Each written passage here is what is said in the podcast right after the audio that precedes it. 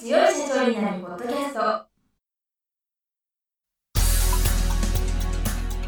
この番組は数字がちょっと苦手な中小企業経営者の方のための番組です。日頃から多くの経営者の相談に乗っている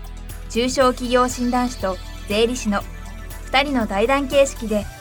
中小企業の現場の目線から専門知識を分かりやすく解説します。会社経営に数字を上手に活用していただくために会計税金融資などをテーマにお伝えしていきます。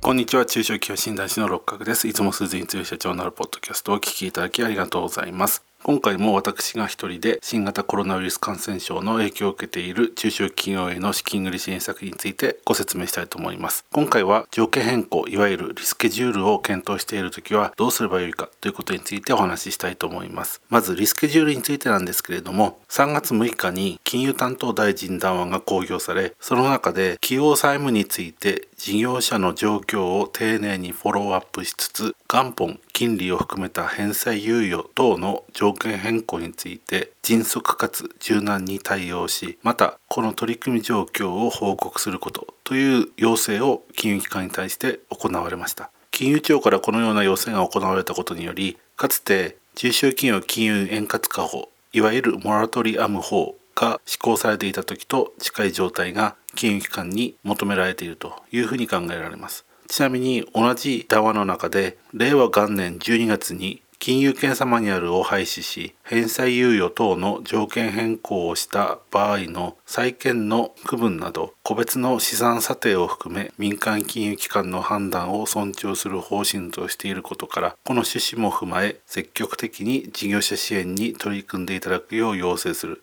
ということが書かれています。これは分かりにくい表現なんですけれども端的に言えば金融機関が条件変更した貸出債権について金融機関がどれくらいの引き当て金を積むかという見積もりについて金融庁はそれについて口出しをしないという意味です。ですからもしこういった金融庁の対応がない場合ですね金融機関としては条件変更に応じた時にたくさんの引き当て金を積まなければいけないというように金融庁から指摘されるかもしれないということを考えて条件変更について躊躇するかもしれないわけですけれども今回は引き当て金についてはそれぞれの金融機関の判断を尊重しますというふうに金融庁が言っていることから金融機関としては引き当て金が足らないというように言われることがなくなるわけですのでより条件変更に応じやすい状況になっているというように言えます。ただその一方で条件変更の申し込み状況やそれにどれくらい応じたかということについて金融機関に求めるということも先ほどの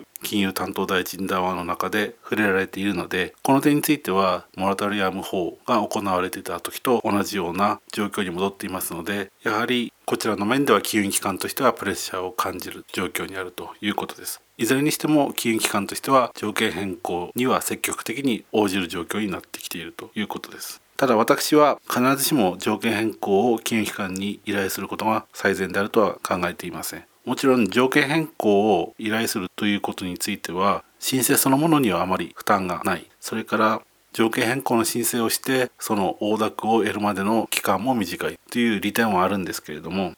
どれくらい資金繰りが改善するかという点については従来の融資の毎月の返済額が一時的に棚上げできるという範囲に収まってしまうということですので資金繰り改善効果としてはあまり高くないという欠点があるからです一方新規融資の場合はですねあえて説明するまでもありませんが最長で5か年の返済据え置きをしてもらえるとか元金3000万円までは当初3か年分の金利を利子補給で実質利子にしてもらえるといった利点がありますので可能であれば新規融資を申し込む方が妥当ということになります。ただしここで問題になってくるのは時間的猶予がないという場合なんですけれども例えば新規融資を申し込みたいけれどもちょっと承認を得るまでに時間がかかってしまうということを懸念している場合はつなぎ融資を金融機関に申し込むという方法があります。これについては4月27日に金融庁と中小企業庁から新型コロナウイルス感染症緊急経済対策を踏まえた資金繰り支援についてという書面が出されておりましてその書面によると金融機関に対して積極的につなぎ融資を行うようにという要請が出ています。このつなぎ融資というのは例えば本当はセーフティーネット保証の保証のついた無利子融資を利用したいんだけれどもその承認が得るまで時間がかかるので一時的に金融機関がプロパー融資をして一旦その資金で事業を継続してもらい正式に実質無利子融資の承認が得られその融資が実行されたらその実行した資金でつなぎ融資を返済するという仕組みの融資です。したがって実質無利子の融資の申請をするという手続きは必要になりますけれどもつなぎ融資を利用すれば時間的な問題というのは解決します。ですので時間的な問題で新規融資が利用できないのではないかという方は是非つなぎ融資を民間金融機関に申し込んでいただくのが良いのかと思います。なおこのつなぎ融資はセーフティーネット保証等の実質無利子融資だけではなく日本政策金融公庫の実質無利子の特別貸付についても応じてもらえるようですので日本政策金融公庫の特別貸付をご希望の方も金融機関に対してつなぎ融資の申し込みをしてみると良いと思います。ただこのつなぎ融資も絶対に応じてもらえるというふうには限りませんのでつなぎ融資を申し込んでも承認してもらえなかったという場合はやはり条件変更を依頼するしかないと思います。そして条件変更を依頼して応じてもらった場合はですね次は資金繰り改善についてはもう自社の努力しかなくなりますので売上や利益の管理また資金繰りの管理というものをこまめに行ってかつ最低でも1ヶ月おきに銀行に対してそれを報告しもし予定が狂ってしまった時のために金融機関から支援を受けられるような体制をとっておくということが必要になるかと思います。以上今回は条件変更を検討している場合にはどうしたらよいかということについて説明いたしました。また次回新型コロナウイルス感染症の影響を受けている中小企業への資金繰り支援策についてご説明したいと思います。また引き続きご質問等も募集しておりますのでご質問のある方は是非このポッドキャストの配信ブログにあるお問い合わせフォームからご質問をお寄せいただきたいと思います。それではまた次回お耳にかかりましょう。今回の対談はいかがでしたでしょうか？